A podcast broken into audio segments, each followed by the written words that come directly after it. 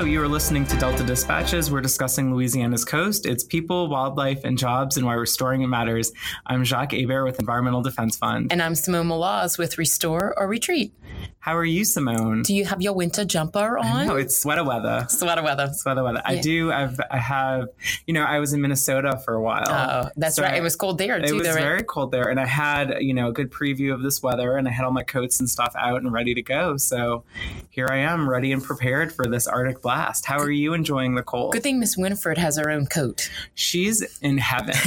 this is like the first time in a long time that I think she's in her natural habitat because she literally does have a very thick fur coat and she's made for this weather. So she is doing just fine. Yeah, and it's gonna warm up, right? Yeah. And so we're kind of bookended by nice warm weather and should be a nice weekend too. Yeah, looking forward to it. Um, you know, this past weekend was the best of times and the worst of times, and LSU game was really intense, but yes. that was an amazing win. And then of all the teams. We need to bring Ryan in for this segment. No, he's shaking his head. He doesn't want to talk about talk it. about it. But of course, we had to lose to the Falcons. I know, right? Uh, Everybody's like, oh, you got to lay an egg, right? You know, no, you don't. No, you don't. You don't really have to do that. That's I get nervous because I know we give their their team and their fans a hard time, and so I'm like, is it karma? Yeah, I don't probably know. a little bit of that. Okay, probably a little. Bit. Well, you know, hey, they got it out of their system, and they can like keep their march going forward for the playoffs. Yes, so, the um, eternal optimist. Yes, I, I have to be. You know, so um, well, I'm very excited today. We're actually. Um, getting back to the science. We've talked a little bit about coastal education in the mm-hmm. prior episode. We talked about economy, economy mm-hmm. and jobs, um, and all of that is so dependent on science and Absolutely. knowledge. So we're having um, two of our favorite uh, former guests and favorite scientists back on the show. Um, first up is Dr. John Lopez, Director of Coastal Sustainability Program with the Lake Pontchartrain Basin Foundation. Welcome back to Delta Dispatches, John. Uh, thanks, Jacques. Uh, good morning, you guys. How y'all doing? Too cold to be on the lake today, huh, John? Yeah, pretty chilly out there.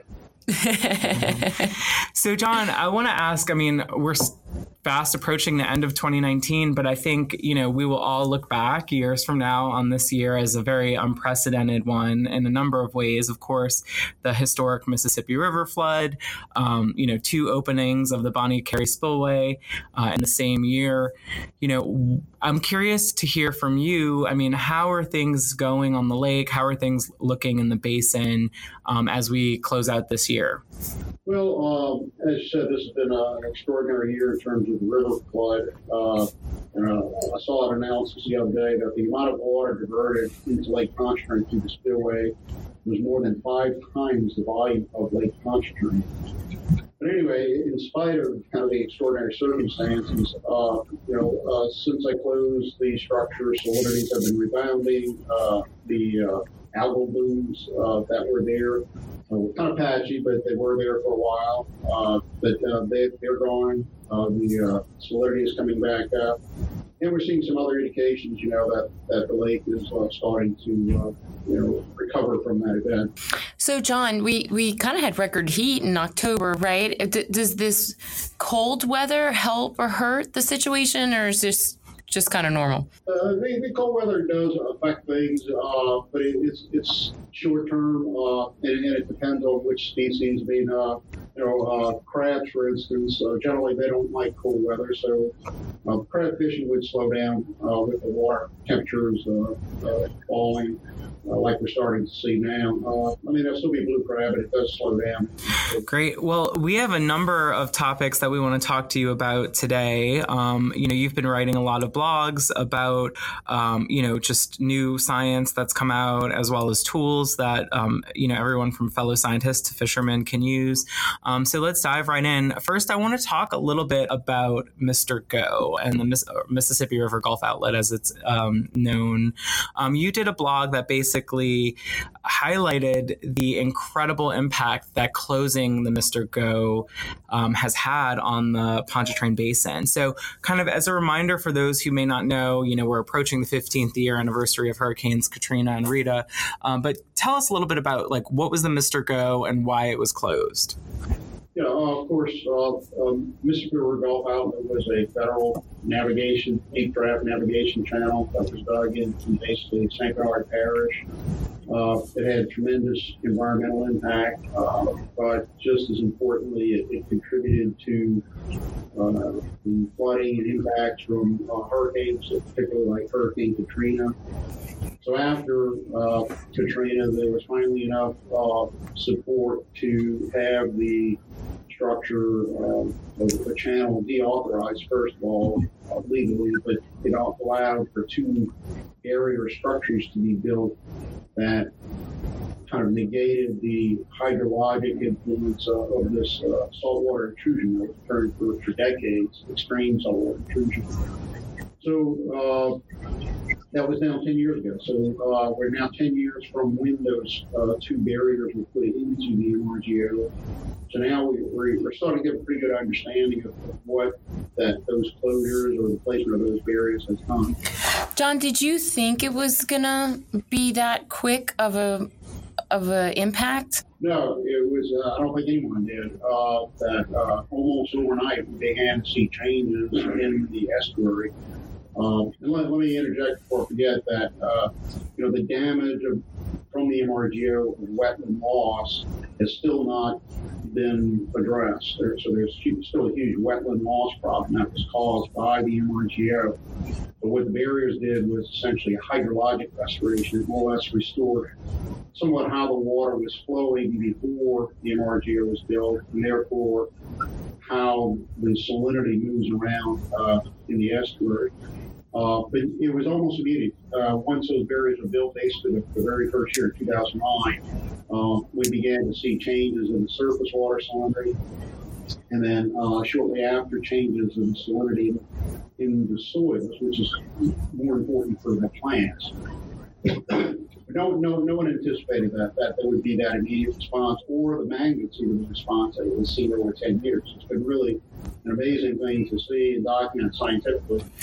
I think that's a pretty important distinction, and I'm glad that you just made it. That that the closure is more of the hydraulic restoration and not a restoration of the impacts that occurred from the channel, right? I think that that was a, a very important distinction to be made. That we're not done there yet, if that's fair.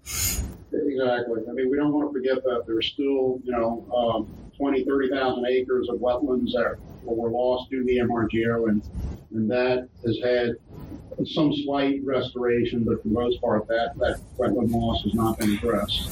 And um, we may, you know, have uh, knowledge of kind of Mr. Go where it is in terms of, you know, it's near St. Bernard Parish and even going into kind of Lower Ninth Ward. And, and I mean, obviously it's, it's larger than that. But can you set a, a picture, give us a picture of like the scale or the scope of how the closure like where the closure is reaching. So like the influence area is certainly beyond that immediate area where the channel is, correct? Uh, correct. I mean, it's it's actually influencing uh, kind of uh, uh, above or kind of up gradient and below uh, the closures. But uh, you know, the Pontchartrain Basin, as we describe it, is everything east of the Mississippi River. You know, about 6,000 square miles of uh, of marsh and bays and sounds. Uh, more than half of that we now realize was, was significantly impacted by uh, the MRGO. And the reason we, we know that now is because of the closures, we're seeing what is shifting back due to that closure. Pre- previous estimates had suggested, uh, or documented maybe, I should say, uh, that the impact of the MRGO was, was about 640,000 acres.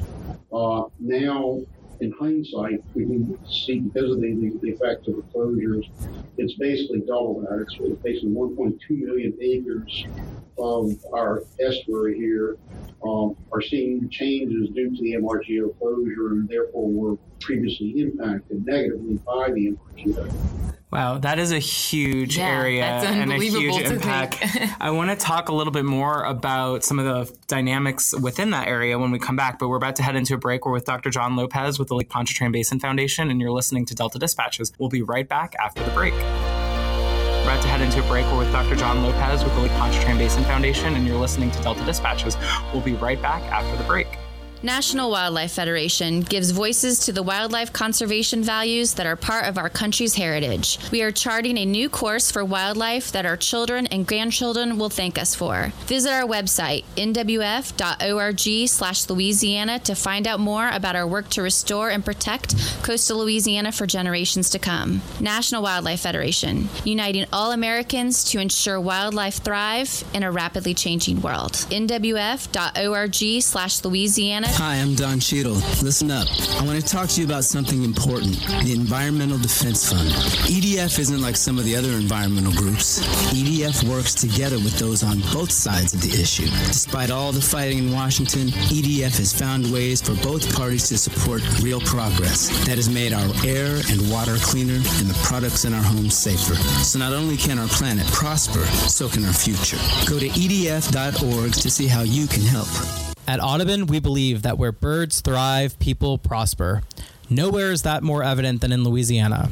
Integrating science, education, and policy, Audubon, Louisiana's mission is to conserve and restore natural ecosystems, focusing on birds, other wildlife, and their habitats for the benefit of humanity and the Earth's biological diversity. Visit la.audubon.org to learn more and support our mission. la.audubon.org. Restore Retreat is a coastal nonprofit organization working in the heart of the Barataria and Terrebonne basins, from the Mississippi River to the Atchafalaya. We work every day to restore Louisiana's coast community and culture with our mission of implementing long term and large scale projects for our irreplaceable region. We'll hope you join us in supporting the solution. Check us out on Twitter, Facebook, and online at www.restoreorretreat.org.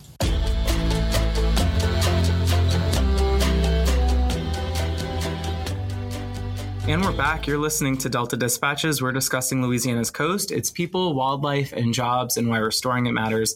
I'm Jacques Hebert with Environmental Defense Fund. And I'm Simone Maloz with Restore or Retreat. And I have the coastal stat of the week. The Lake Pontchartrain Basin is a 10,000 square mile watershed encompassing 16 Louisiana parishes. The land use of the region is both rural and urban and is the most densely populated region in Louisiana, including Metro New Orleans and the state capital, Baton Rouge. It is one of the largest estuarine systems in the Gulf of Mexico, containing over 22 essential habitats. The basin's topography ranges from rolling wetlands, I like that, rolling wetlands in the north to coastal marshes to the south, with the 630 square mile Lake Pontchartrain as its centerpiece. But Jacques, it's not a lake. It's an estuary. It's an estuary. I know. I have learned that. I'm going to get Christy and John and them all mugs that say that, right? It's yeah. not a lake. It's an estuary. or that little cat meme. oh, that is such a, a, good idea. It's okay. We'll need to follow up with your social media person, John, and give them that idea because I think it'll, it'll take off. So John, I do want to ask real quick because we it's time for our fun question. You know, I don't know about you, but I am, you know, thinking a lot about Thanksgiving and I think salivating over you, Thanksgiving. Let me guess, meals. oyster dressing. Is that what? Well, you I was gonna. I mean, it's up to John. I was gonna ask John for your fun question. What is your favorite Thanksgiving side? Oh man, there's so many. Um, probably uh, dirty rice. And, and by the way, uh, oh, good answer, John. Good answer. Uh, not everybody does this, but but uh, some people put actually oysters in dirty rice, which is uh, one of the secret ingredients. Mm. I have never tried that, Extra but dirty. I, you know, I'm always open to trying, you know, new dishes. So sometimes we don't answer these questions, but I'm gonna go ahead and answer this one. Um, I could like only eat sides. I'm like not a turkey person, and I could only eat sides. I feel like I use turkey more as the palate cleanser for the sides. So you know, I'm like trying the sides. I'm like, oh, let me get a little bite of turkey. Your little sorbet, like, your little mint. yeah, I am. I do love a good oyster dressing. My grandma made the best one growing up, and also the um, which I actually made, I think for Christmas last year, but the oyster oyster patties. Oh, and yeah, I went yeah. to You have to buy the, the special little little bread. place on Harrison that Uh-huh. sells McKenzie's. It's Uh-huh. weird. It's Yeah, I don't think it's a McKenzie's, but they sell Yeah, yeah. Mackenzie stuff. Got the little you know shells and made it. it I like John's well. idea of the salty dirty dressing there. We've got a whole range of, of things we, can do. we can sound do. like the food and wine show I know. before. exactly. All right. Well, getting back to the science. Um, so, John, we were talking about the impact, the massive impact that the Mr. Go closure has had on the Pontchartrain Basin and how large of an area um, that has influenced. Um, in your blog, which is available on MississippiRiverDelta.org, uh, you kind of frame it in terms of oysters and cypress trees and saying that the Pontchartrain Basin can now support oysters and cypress trees. Why is that important? And talk a little bit about that kind of diversity of habitat, of landscape, of salinities, and why it's important to maintain that diversity. Right. Um, well, most folks are very familiar with our land loss crisis. One, one of the metrics of that is, wetlands that are converted to open water, and that is very important. But the underlying uh, uh, what uh, systemic part of that is is the hydrology. The hydrology is what, make, what makes wetlands work. So when the hydrology gets messed up, the wetlands uh, get messed up. They tend to you tend to lose them. Uh, habitats change sometimes negatively, uh, and so basically what I'm alluding to is uh, what's called saltwater intrusion. And uh, so basically the MRGO created this massive saltwater intrusion where high salinity water was moving much further inland than what it had historically and where you would want it. And uh, that basically disrupted the gradient that you normally have from fresh all the way to seawater in the Gulf of Mexico. They brought basically the Gulf of Mexico closer, uh, further inland. Uh, now, the, the two species that everyone's familiar with uh, are very common, uh, cypress trees and, of course, oysters. Uh, those are very, uh, what, symbolic of this process because uh, cypress trees belong in the freshest part, essentially pure fresh water. Oysters belong not in seawater, but near that kind of salinity range. It's still mixed, but uh, but on the higher salinity side of things. When the MRGO was open, uh, there's a location. I've got pictures. Uh, I believe we included in the blog uh, where there were when the MRGO was open, oysters trying to grow on cypress leaves. So that basically is uh, uh, emblematic or symbolic of, uh, of the collapse of the estuary, where basically you know, one organism that should be you know almost in the Gulf of Mexico has moved so far inland it's growing on cypress leaves that should be a freshwater swamp. Uh, so that that's kind of uh, the, uh, the problem. The good news is that since the closures in 2009, the two barriers that were built, uh, as I was alluding to, we've seen salinities shift, and they're shifting back toward uh, what they were previously. Uh, they're not quite where they were previously, but they're close.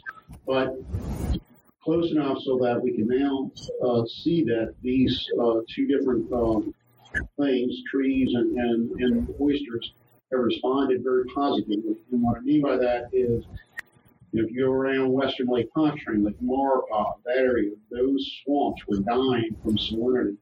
The salinity now is is low enough for those trees to, to survive. In fact, we're planting thousands of trees on that land bridge because of that that change. So we can now restore swamps that we couldn't when the MRGO was open. On the other end of the system, we have oysters, and we've assessed the, the oyster or the salinity for oysters, and we now know that because of the closure of the MRGO, the oyster beds have been reestablished precisely where they were before the MRGO was built. So they're now historic oyster reefs that are, being, are recovering, that oyster fishermen have been utilizing for the last uh, several years since the MRGO closure. Uh, so this is tremendously good news that basically uh, the estuary, instead of having oysters growing on cypress knees, we have cypress trees growing where they belong and oysters growing where they belong with you know tens of miles of separation representing that salinity gradient that, that you. That sounds so crazy. Oysters on trees, right? But um, John, you, you did mention Maurepas. if we were to build that restoration and, and have that freshwater influence into Maurepas, that's a project that y'all have advocated for for a while, right? What what kind of impact would that project have on the? Oh yeah, yeah, yeah, yeah, of course. Yeah, the, uh, Mhm. So yeah, you're alluding to the uh, I think the East Maurepas diversion, uh, Garyville and St. John Parish. That would flow uh, about 2,000 cubic feet per second water from the river into the swamps. Uh, the uh, the salinity has been reduced, so we can plant trees. But what has not happened is the introduction of nutrients and some sediments to basically sustain those swamps. Uh, even with the MRGO closures of areas that have been built, they're, the, the, the trees that we're planting now are vulnerable to a drought. And so if we had a severe drought, we could maybe lose those trees in one year. So the Maurepas diversion is extremely important for the long-term sustainability of the swamp. The, the MRGO closures basically set the stage, but we need that Maurepas diversion. John, um, you know, we will obviously continue to track that project and would love to have you on to talk a little Yeah. bit more about it as it continues to move forward. I do want to give a plug for HydroCoast. Um, you all provide an amazing resource to, you know, a variety of people, including fishermen, to understand the salinity uh, changes in the basin and kind of um, other trends. Um, and you provide that data on your website. So tell us really quickly about HydroCoast and where people can find it. Yeah, HydroCoast are, are maps uh, that we put out every two weeks. They're on our website. Uh, they're updated every two weeks, and they're a snapshot of the basin. Uh, the salinity that we've been talking about all morning, uh, basically, uh, all afternoon, excuse me, uh, indicates how uh, dynamic the estuary is. Constantly have influence of the Gulf or from rivers, from diversions. So the salinity is constantly fluctuating. So what we do is we, every two weeks, uh, map that salinity along with a lot of other information like where is the birds are fishing, where shrimp are fishing, uh, water quality information. But those maps are, are updated every two weeks. Uh, they can be found on our website. And, uh, you know, we, we have uh, tremendous following of both commercial fishermen and recreational fishermen, but also scientists who uh, look at that to kind of see how the estuaries function, function ecologically and hydrologically. So uh, yeah, it's, it's been a great. Uh, we've been doing this now from since 2013, and, and uh, we're finding uh, more and more uses for it as we uh, continue to develop them. Awesome. Well, thank you so much, John, for being on. Um, of course, we'll. And you can uh, check out the blog. Yeah, you can check out the blog about uh, about Hydrocoast. Hydrocoast on our website, MississippiRiverDelta.org, and we'll have you back, and maybe we'll see you at Lights at the Lake. So thanks so Thank much, you, John. And um, we'll be right back with Dr. Alicia Renfro with National Wildlife Federation.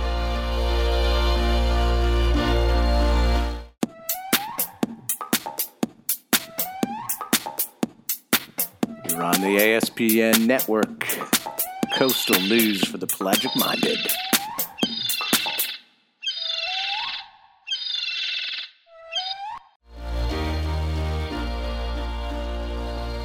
And we're back. You're listening to Delta Dispatches. We're discussing Louisiana's coast, its people, wildlife, and jobs, and why restoring it matters. I'm Jacques Hebert with Environmental Defense Fund, And I'm Simone Maloz with Restore or Retreat. and it is time for the Coastal It Voice of the Week. Um, as a reminder, you can go online at any point at restorethecoast.org and read, you know, these coastal voices. They're basically submissions from people around the state um, telling us why the coast is important to them. Um, submit your own, and who knows, we might just read it one day on? Delta Dispatches. So today is from Elaine in Boyce, Louisiana. Um, Elaine says, It's our only natural defense against Mother Nature. Saltwater is destroying the brackish waters for fish. Land loss is being lost at a rapid rate. Well, I couldn't agree more, Elaine. And I, you know, love the idea of using nature to kind of, Mhm. you know, confront or manage, deal with nature, you know, nature based solutions. Thank you, Elaine. Thank you, Elaine. Um, so we're back with our frequent first. I feel like she's I, monthly. I'm scared like- to say favorite because you know we love all of our guests, but Dr. Alicia Renfro. She's my favorite. okay, she's Simone's favorite. With National Wildlife Federation. Welcome back. Thank Alicia. you. Thank you for having me. So um, let's just get the fun stuff out of the way. We asked John, and we'll keep we'll keep going because I think I'm a little hungry still this morning. um, we're about two weeks out from Thanksgiving, which is crazy to think about, but it also has me thinking about food. So, Mm. what is your favorite Thanksgiving side?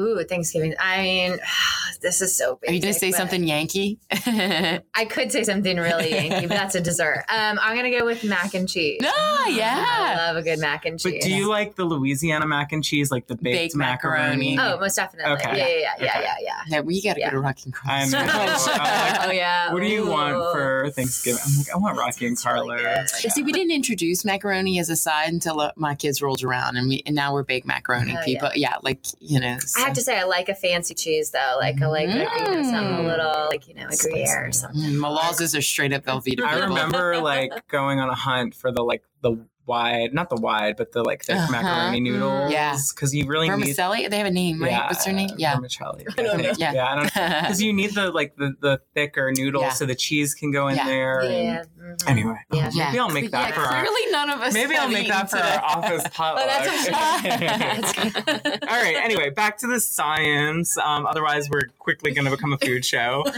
Um, so, uh, Alicia, you this year happen to be the program committee chair. Is that correct What? for this uh, Is that a upcoming State of the Coast? Is that a paid position, Dr. Renfro? So, what is what is being the program committee chair of a conference like State of the Coast entail? So yeah, um, State of the Coast is it's a great conference here in Louisiana that's focused about like science and policy um, here in Louisiana, and so. Uh, being the program chair is a lot of wrangling, trying to help build the program. I have a wonderful committee that I'm working with that include scientists and academics and business people and government people, as well as other nonprofits, to try and look at proposed sessions and then abstracts actually to build out this conference and get a nice comprehensive look of what's happening on our coast right now. so it's like themes and storylines and making sure everything Yeah. balances. Yep. And then making the, the schedule actually work. it's a lot. It's a lot. Um, but so far, so good. Um, the session proposals have come in. We've actually decided and selected sessions. Um, and at this point, just this last week, the um, abstract submission window actually opened. So for individual talks. As I was going to ask, can you explain the difference between the two? Sure. So the session proposal, someone actually built out a 90 minute session of, of, of four talks or a, a group of panelists um, and submitted that as one whole piece. So that'll be a block of time within the conference. Whereas abstracts are individual 20 minute talks that people can put forward. Um, and the program committee will look at that and make selections amongst those abstracts and build out the rest of our conference. And do you tend to kind of group some of those abstracts together so that if they're relevant themes, you kind of have them all within the same? we try very hard to find like the common thread to group things that make sense together and so also so that a conference goer um, they can find session tracks that they really like. Mm-hmm. Like if you want to learn all th- all about marsh creation there'll be groups of projects that you can go to or talks that you can go to to sit down and listen to for a long period of time Anything that stands out immediately already with some of those proposal session proposals or Um, I think we're going to have a lot of talks about um, the 2023 master plan. I'm really excited about. There's going to be a lot of science talks surrounding sediment diversion projects, um, some discussion of some of the marsh creation projects and barrier island projects that have happened. So, yeah, we have some good things. We have some 15 year Katrina anniversary. But we also have a few things that we're still looking to fill out. Would love to also have some 15 year Hurricane. Rita. Yes, Like, yeah. you know, it's going to be a big year for the conference because it is 10 year anniversary of the oil spill, 15 year anniversary of Katrina and Rita. It's going to be the 30 year anniversary for the Coastal Wetlands Planning, Protection, and Restoration Yes. Act. And there is Wow. actually a session dedicated That's to great. that. Yeah. So So, I'm pretty excited about that. so I know there's a deadline coming up. Yeah. Um, if you know I'm someone considering submitting an abstract, do you have any tips for me? Like, what kind of really makes my abstract stand Pop. out among the Oh, crowd? Yeah. I mean, the abstract is really your chance to make your case of why this is important. Um, there is, if you go to stateofthecoast.org, you can find the guidelines for um, an abstract, but really kind of highlight why this is new and different and why this is something that we should really consider. I think uh, we are really excited and open to all suggestions, and we really want to see things that are a little bit different, some more policy and law related things. Mm-hmm. Um, a lot of times at these, uh, most of the conferences I go to are very science heavy. and so it's nice to have like a science, but also all the all the other things that are happening in Louisiana have some. Um, we have a lot of like interesting law things happening, a lot of policy. I think there's going to be some watershed initiative talks as well. So I think it's interesting that your committee sounds like the litmus test for if you're interested, then other people might be interested right, too. Right, right, exactly. Yeah, it's all about getting that one committee member who's like, I don't know, I would go to this. Yeah. so one more time, tell people where they can go to submit abstracts and also what the deadline is. Yeah, so you can go to stateofthecoast.org. Um, and the submission window for abstracts is open now and it'll close January 10th. Okay. And so then um, looking ahead into next year, I mean, clearly you're going to be busy until the conference. So once this deadline well, she passes, can't be. I got stuff for her to do. what, what, what does the program committee do kind of after the abstract? Drink. So, oh, I'm sorry. well, so once all the ab- once the abstract window is closed, then we'll actually read through all the abstracts and pick and start to build out that schedule. Um, yeah, that's that's going to be our biggest task. That's going to be an all day meeting. Do you so do you guys have like an abstract reading party where you get all you get together? I got to divvy you the You're abstract. the chair. Go ahead, girlfriend. Do it. There may be some after after beer. Yeah, yeah. yeah. after selection beer. So you have to fill three days. Yeah. Also, there is restoration on a half shell. Thankfully, you yes. probably don't have to fill that so much. Yeah. But three full days of content yeah. is yeah, pretty significant it's a lot. Um, we got a lot of sessions. We got a lot of really great sessions. So we have a good chunk of our um, schedule built out already, but we still have a lot of room for good abstracts. So hopefully people will put those in. So, um, so I have a question. Like, some of this is like new science, right? It could be it could be breaking news, if you will, right? right. Some is covering what maybe made its rounds, um, but some of it's just brand new stuff that people want to use this conference to debut information at. Yeah, yeah and we really encourage that part you know we not everyone gets to go to every conference so mm-hmm. sometimes it's good to hear some good old standby things that have been around for a little while but we really want to emphasize what's new and different because as we know louisiana's coast is dynamic and changing and what we do and learn about it is dynamic and changing all the time so yeah. And it's not just for Louisiana folks too. No, obviously centered Louisiana. around Louisiana work, but yeah. a lot of it has applications yeah. other mm-hmm. places. Yeah, I definitely like those like Mississippi Tex, you know, Mississippi and Texas crossovers. Mm-hmm. If we can encourage that, that would be great. Awesome. Well, we will certainly look forward to seeing the agenda once it's published, and also you should consider submitting. The state, are you submitting? I, I did. We did pretty heavy finance last mm. time so much so that i had to like i think i got an exception for being on the agenda a couple of times but it was really interesting but honestly people want to talk about also communications yeah. mm-hmm. outreach and mm-hmm. engagement i think alicia nailed it on the different topics too yeah. i mean the science is one thing but how you implement and engage on it is something else too. i moderated a panel last time on kind of media coverage yes. of coastal issues and it was mm-hmm. great to have all these different perspectives. And so if you are considering submitting you know i would highly encourage it because it's a great experience and mm-hmm. you really can get yourself out there. So um, thank you so much alicia. It was great as always talking to you and we'll no doubt have you on soon in the future to talk about state of the coast and other topics. Um, when we're back we will kind of wrap things up. So and i'll chit chat and preview some awesome events that are happening around the coast. Um, we'll be right back on delta dispatches From the bottom of the Marianas Trench, this is ASPN, the American Shoreline Podcast Network. News for the pelagic minded. Hello, you are listening to Delta Dispatches. We're discussing Louisiana's coast, its people, wildlife, and jobs, and why restoring it matters. I'm Jacques Hebert with Environmental Defense Fund. And I'm Simone Maloz with Restore or Retreat. Simone, I know this doesn't happen often, but I've got some breaking news to share on Delta it. Dispatches a new press release from Louisiana Department of Wildlife and Fisheries. Louisiana Wildlife Fisheries Commission approves resolution making Queen Bess Island a Louisiana wildlife refuge. Oh, nice, nice. I know. Um, I know Queen Bess has a special place in your little bird heart, and so uh, it's exciting to see the work that's been happening out there. Yeah, you know, and I just want to flag that I was able to talk about oysters and birds today, so keeping and- my streak going. um, but And no, oysters on trees. so the the press release basically says that you know the um, island will be able to offer enhanced protection um, and a vital colonial water bird colony annually producing more than 4,400 nests. Um, Queen Bess Island is a 37 acre island located near Grand Isle in Jefferson Parish. It is the fourth largest brown pelican rookery in Louisiana, producing 15 to 20 percent of the state's nesting activity. It is also nesting habitat for about 10 species of nesting colonial water birds, such as tricolored herons, a personal favorite of mine, great egrets, and royal terns. Um, so that's great news. That is neat. Um, uh, uh, John Snell did a piece recently Mm-hmm. on Queen Bess where they went out there and they covered some of those facts and stats. It's nice to see them get to work out there. Yeah. Well, I really loved talking to John. I mean, I, we could have had him on for yeah, we're going to have to have him back Yeah. on because, yeah, we could certainly cover several different topics. And the lake is one of our favorites. And it's important to make sure that people understand how important that the lake is to all of our coast, right? And I would highly encourage you to go on our blog, MississippiRiverDelta.org, and read his, um, you know, MRGO blog, but also the HydroCoast blog. Yeah. Um, MRGO, he really frames well just how important that closure was. It's kind of like the restoration project that never was. I mean, 1.2 million acres. Yeah. It influences huge.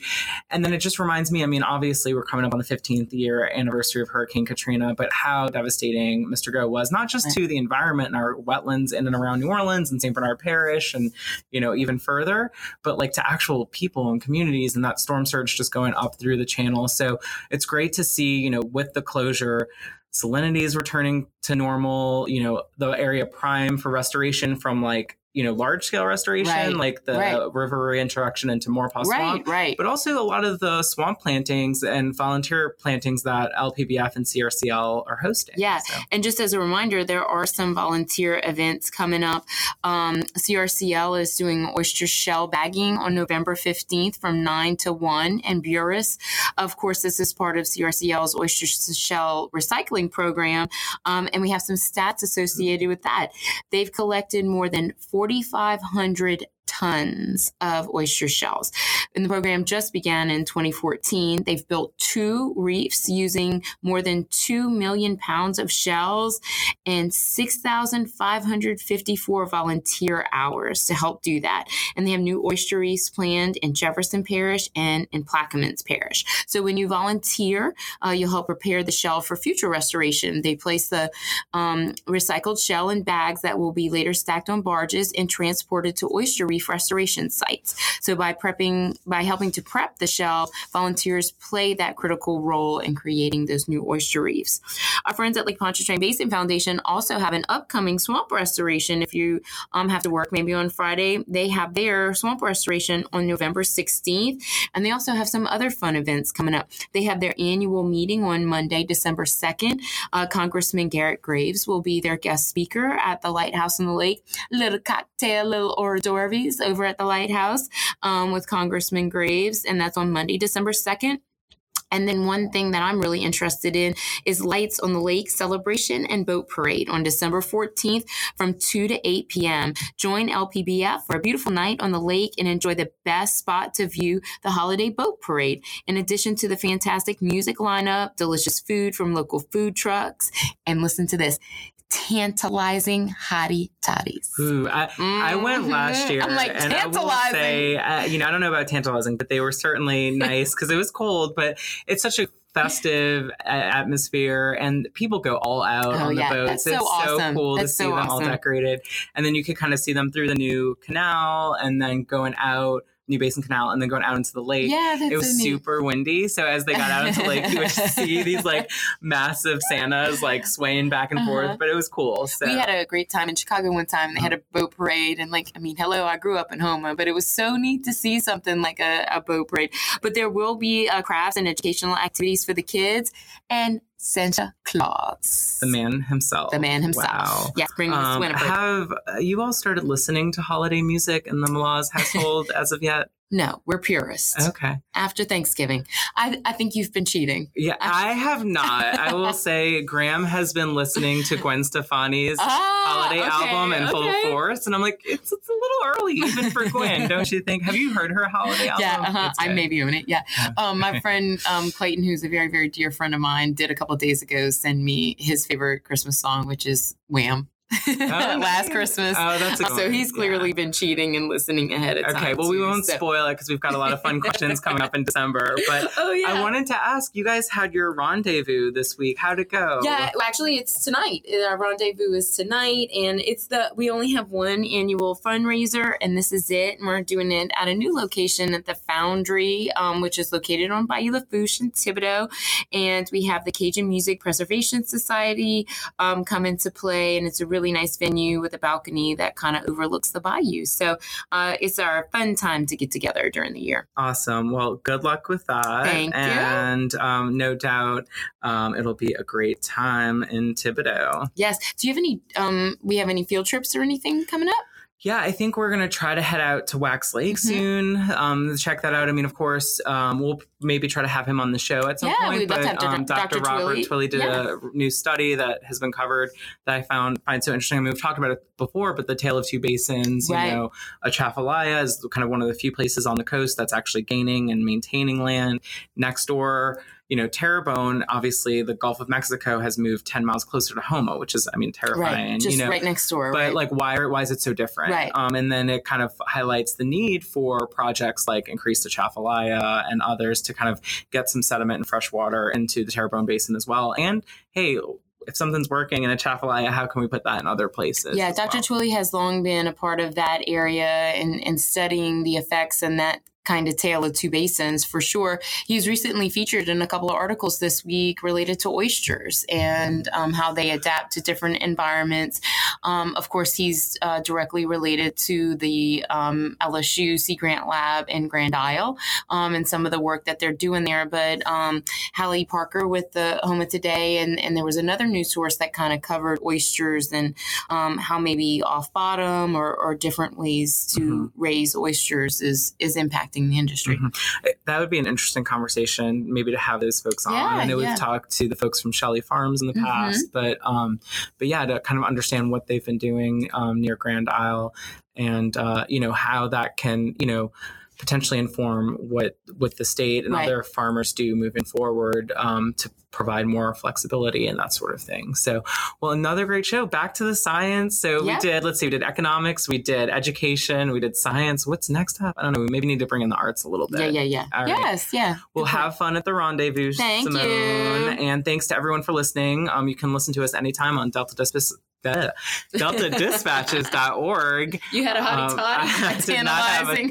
I might go get one now, but uh, but thank you for listening, and we'll see you next week.